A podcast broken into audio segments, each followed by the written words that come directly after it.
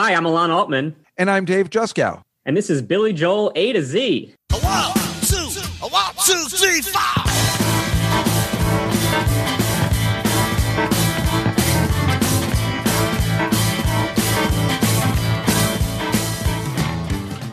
Hello, everybody, and welcome to Billy Joel A to Z. Today, we are talking about the song A Room of Our Own, which is the sixth track on Billy Joel's eighth album entitled The Nylon Curtain, which Billy actually credits as his favorite album. The album was released June 28, 1982, peaked at number seven on the Billboard album charts.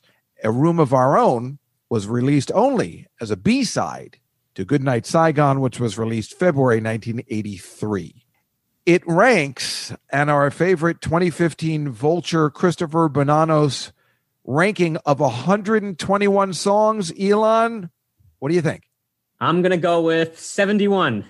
You are so off the mark. I don't know if you want to take another guess or do you want me to just tell you? You are I'll take one more off. guess. I'll take one. When you say I'm way off, I'm guessing this guy didn't put it in his top 20. So now I'm going to go the other direction and say um, he really hates this song. And I'm going to say 109. 118. Holy moly. This is clearly his least favorite song. I, I don't even know because I don't like to check. I like to be surprised myself when I look it up. So I don't even know what his least favorite song is, but 118. And as a fan listing out of the top 100 Billy Joel songs that people like, it's ranked 99th. People hate this song. They have clearly ranked it as the worst song off the Nylon Curtain album itself, but I I don't understand it. I actually kind of like it. I'm really surprised by that. I could see it being the worst song on the Nylon Curtain album. That could be the case, but it's a really strong album. I can't believe this guy would think that only three Billy Joel songs are worse than this one. I agree hundred percent. And you know, Fifty Second Street, which as as as the making of this, as we're doing it in order, is my least favorite song since we've started that, and that was above this. And I really like this song. I think it's energetic. I know the tone is set to be very bitter and angry, but I think it's energetic and fun. I really Yeah. enjoyed it. Re listening to it after all these years. Well, it's interesting that you say that because it does, on the surface, seem like one of his angry, bitter Billy Joel songs, which are my favorite Billy Joel songs. I love songs like Big Shot and My Life. And this song seems like it's that, except that the chorus then is kind of like he's saying, Look, we're different. You do this, you do that, but it's okay. and so that maybe makes a disconnect because it's supposed to be an angry song, but it's kind of uplifting, sort of fun, rocky music. And he seems like okay with the situation. So it loses its bite. in doing the uh, research for the song, somebody wrote, and I just thought this was a really funny thing. He said, This is the worst song ever. It's like a stand up comedy act. Hey, women and men are different. You've got yoga, I've got beer. So uh, this guy hated it. People just hate it. He apparently plays it about twice a year live. And the last time he played it was just before the shutdown at the garden. So I think he likes it. If he plays it twice a year, you know, if he didn't like it, he I don't think he plays 52nd Street very often. So it seems like he enjoys playing it. Right. I looked on setlist.fm and it's the 66th most played Billy Joel song in concert, which isn't bad. That's middle, you know, because he plays a lot of covers too. It includes that, and so it's it's it's in the mix. He plays it a couple times a year, like you said. I think those people who hate the song would probably say that because he played it on that last show in February 2020, this might have been the cause of the pandemic. well, that, that that does all add up. But it is funny that, that criticism that you mentioned that it's like a bad stand-up comedy thing. Women are like this, men are like that, because also like the things never really match up. Like you like yoga, I like beer. Those aren't similar at all. It's not like they're one of them is a drink and the other one's a drink. They're just two different things. No, and I remember like when I heard it growing up, I remember thinking the lyrics are not very Billy Joel like. You know, he writes such much better lyrics, I think. You know, I loved this album. This album came out when I was in college, and uh, I listened to it over and over again, cover to cover. But I obviously I like the first side a lot better. You know, again, I bought it as an album, and all the hits. Again, this is what he does. It's, it's kind of funny. All the hits are on the. Fir- I could, maybe that's what everybody used to do. All the hits are on the first side, and then the second side is more bitter and angry and all over the place. Or Billy thought the second side had hits too, and he was just wrong. he seems to get it. He But certainly think- gets it when he's playing it in concert. Like he knows I'm only going to play this song twice a year. People don't like it. But he likes it. When you watch him playing it live, like on YouTube, he really gets into it. It's one of those songs he can really hit the piano hard, and I think he enjoys those kind of songs. You could tell he he likes it. Um, yeah, it's not as it's not as poetic or it's not telling a story really, but it fits into the album. And this was an album he made to try to be a complete album. He called it like an FM radio album where you would listen from cover to cover. And so right before it, you have the song "She's Right on Time," which is kind of a love song. Then you have this song, which is about look, we have our differences, our marriage is sort of working, we have our own space. And then the next song, "Surprises," is clearly about the marriage totally crumbling and betrayal by his first wife, and he got divorced basically right after this album came out. Right. And again, you know, last time one of the other songs we were talking about that he had management problems and all that stuff. Like he just seems to every album he always has management problems and we know he's had a lot of those issues. But yeah, this Nylon Curtain album in particular, I remember when I got, you know, after The Stranger, 52nd Street and Glass Houses were fun and young and good times. This, I remember the cover with him with the cup of coffee and the beard. I'm like, well, this is different. What a departure. It's quite a departure, as they say in Spinal Tap, from his other stuff, which it was. Yeah, it's a big departure, and he said that this was influenced a lot by the Beatles and John Lennon because Lennon had just died in December of 1980, and Right. he recorded this in starting in '81. And so, a lot of the songs on this album have Beatles influences, and this song definitely does. It's sim- parts of it are similar to the song "She's a Woman," which is interesting because that's a McCartney song, and he has specifically said that this was very much a Lennon influence thing. But you could see there's a lot of McCartney. Another Beatles influence I noticed was if you listen to the organ that he plays after the chorus, after he says "A Room of Our Own," there's like an organ thing. Uh, it's very similar to the organ after the chorus, and "I'm Looking Through You," which is another McCartney song. If you play that song around the 27 second mark, you'll hear it. They they have a very similar. I'm not a musicologist or anything, but to my untrained ear, they're similar. it's funny that you mentioned that because when I was listening to the song again, and again, just you know, listening and concentrating on other things, there was the part in the song where he gets, I guess, just it's just before the chorus. It's all right, we're the same, even though we're alone. And I said to myself, boy, that that sounds so Beatles. And then in looking it up and what we were talking about, I noticed, oh, that was the plan because I just noticed it by listening to it, like you said, by the untrained ear.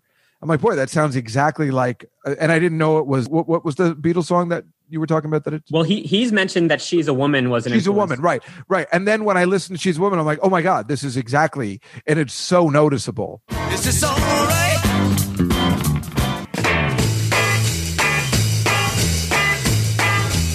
Yeah, and another thing that I noticed was there's a part of the song where he says, "I can still remember packed together like a can of sardines," which is very similar to "I Am the Walrus," the part where he goes, "Expert, texpert, choking smokers," Oh, which is the 236 mark in "I Am the Walrus" for our listeners who want to check it out. So that's a, that's a, that's a very clear. I think a lot of songs on the Nylon Curtain actually take from "I Am the Walrus." Scandinavian Skies is mentioned usually as one that has influences of that song, and this song I think as well. but I was thinking when I heard that sound, I was thinking of "Synchronicity" by the Police, which was also written around the same time. As they packed like lemons into shiny metal boxes, and I was thinking of sardines. I'm like, geez, everybody was using that bit. Sardines were hot back then. this was the early 80s. It was Reagan. People had money. They wanted to spend it on canned fish. well, they were all talking about being packed in like sardines and all these al- all these legendary albums. So Billy has also said that when he was recording this album, that Phil Ramone, the producer, remarked that he's sounding a lot like John Lennon, and he said, "I'm channeling John Lennon in the way I'm singing." And another song that is has elements in a room of our own is the song "Well, Well, Well" from John Lennon's first solo album. There's a point in the song where he just keeps saying "Well, Well, Well" over and over again, and around the 225 mark of that song, it's similar to how Billy sings "No, No, No" at the 150 mark of a room of our own. You can hear the Lennonness of that moment. I guess that makes a lot of sense for somebody like Billy, who was clearly influenced by the Beatles, like everybody was. When John Lennon died, it would take its toll on a musician, and they would be thinking about that when creating something around that time period. I was going to say, I think a lot of artists did do that. I know Queen has had a John Lennon tribute song on their album that came out after he died. Um, Which- these which weren't one? necessarily good songs, but they were they were put out. right, right. Oh, by the way, I remember we were talking about this when we did a matter of trust. There's a countdown in this one. Yeah. Yeah. It's, it's I mean, does he have more? Do we know if he has other songs that have countdowns or did we hit all the two and they're only in the A's? That would be funny if all of a sudden, when we finish this whole podcast after 121 episodes, there's like 90 countdowns, and we just assumed that a matter of trust had the only one. Yeah, we just well, we we you know we're not familiar with this song as we are certainly with the matter of trust. Yeah, the countdown here is not in a matter of trust. It's a big part of the song. and this one, it, it's there, and it actually sounds a lot like the countdown to "Good Lovin'." If you hear just the countdown in my head, I always start hearing the song "Good Lovin'," and then this song starts playing instead. Yeah, he. I guess he did count down once in a while. Who doesn't like a good countdown? Okay, let's get to our trivia this week, where we try and stump each other on ridiculous trivia for an unknown song. These are tough ones, so I don't know where you're going today. Alon, do you want to start? Sure. Um, so yeah, my song, my um, my trivia question isn't totally related to the song, but it's tangentially related because this song had Beatles influences. It's a Beatles question. Which Beatle lived near Billy Joel on Long Island? I'm going to say Paul McCartney. Wrong. Really? Yeah, it was John Lennon. John Lennon had a house near Billy on the north shore of Long Island, and Lennon had talked about how he used to row his boat by Billy Joel's house and would think like, "Oh, I should go and say hi to Billy." And then Billy Joel, when he found out about that after Lennon died, said he had the same thoughts. He would ride his boat by Lennon's house and say, "I wish I could meet John Lennon." Well, who's really to blame there is Lennon. I mean, he should have stopped. You know, that's where you're always going to be okay. But Billy Joel stopping at Lennon's be like, you know, can I just get a little privacy? Right. Of course, he Lennon was say- the famous one, the more famous one, because he was the legend. Billy Joel was famous, obviously, but Lennon is the one who has to make that first move. And of course, he's going to say privacy. But pretentious I, I, prick. I would never have guessed that. I thought for sure it was McCartney. I, I know McCartney goes to the Hamptons, so I, I thought for sure the answer was McCartney, but I guess I should have thought it out and said, he probably thinks I know it's McCartney because McCartney spends a lot of time in America. I wouldn't have thought it was, I never heard about John Lennon living on Long Island, but I guess it would make sense that he had a place in Manhattan and a place on Long Island for the summer. Well, I will say uh, you could also be right. I'm sure that McCartney also has a house near Billy Joel in the Hamptons, and Ringo probably has one out there too. But as far as this question, uh, I was just going for the Lennon answer. So uh, I, I, I think if this was like Jeopardy, you might have gotten the judges might have credited you with a correct answer because they'd say, "Oh yeah, actually McCartney lives uh, four miles down down the road in Southampton." Yeah, maybe he even lives closer. We don't know. But uh, you know what is satisfying is that all the Beatles made money and they're rich because it would be so depressing if they weren't. Well, except Pete Best. He's not really a Beatle. I think they were named something else when they kicked him out, right? No, they were the Beatles. Oh, they were? Well, then that is sad. Okay, here's mine. okay. Which album did the nylon curtain lose to at the Grammys? Okay, so this was the 1983 Grammys. Yes. Uh, I'll give you a. I'll give you uh multiple choice. Oh, okay. So- since uh, you know you weren't, you probably don't even know these albums because you weren't born yet. But they're all they're all unbelievable. And the amazing thing is that Billy Joel was nominated. Well, he won for this. He won for Fifty Seconds. He was. I don't think he was nominated for The Stranger, which is odd. He won something, but not for Best Album, which is ridiculous. But uh, 52nd Street won. Then he was nominated for Glass Houses, and then this one, and then nothing else after that. uh, he was nominated maybe in other categories, but not Best Album. And these albums are pretty good, but the one that won is a it, it's a little pathetic, but it's still really popular. So the choices are Toto, Toto Four, Donald Fagen, which I named my podcast after, The Nightfly. You know I like that one. Yeah. John Cougar, American Fool, and Paul McCartney, Tug of War, one of my favorite albums at that point. Oh man. Okay, fact, so that- I, I would not have guessed any of these. So thank you for giving me the multiple. The. Paul McCartney Tug of War album is how actually the album that me and Sarah Silverman bonded when we first met because we both liked that album and no one else, we didn't know anybody else that did. What song is on that album? What would I know off that album? Good question. What is off that album? Oh, wait, it could be Ebony and Ivory. I think it's Ebony and Ivory. Oh, that's so 80s. But there was another good. There was a bunch. Wait, I remember. It was Ta Take It Away. Take it away. Yeah. Anyway, uh, what do you think? All right, so my guess is going to be Toto. That's completely correct. Yes. The Toto 4 album, which is still a staple.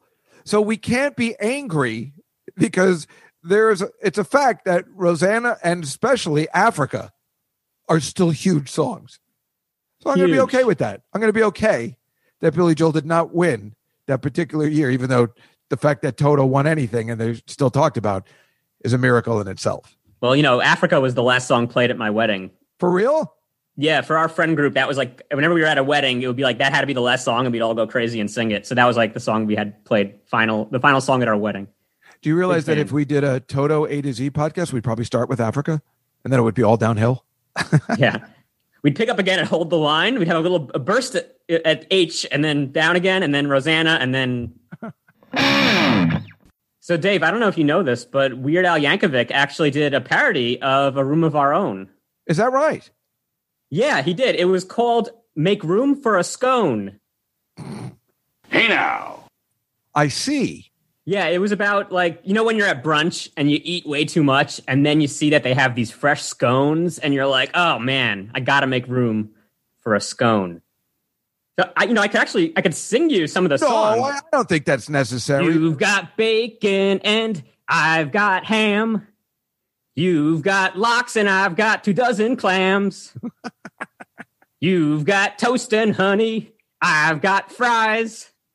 You got eggs Benedict. I got fried rice. But it's all right. We may have regrets when we're home. It's all right. We all can make room for a scone. You know what's funny is that I I just had just gotten a text that the podcast has been canceled, but uh, the funny thing is, uh, I love when you do that. So I, I got a problem. I love song parodies like that. Who doesn't like Weird Al? You should work for him.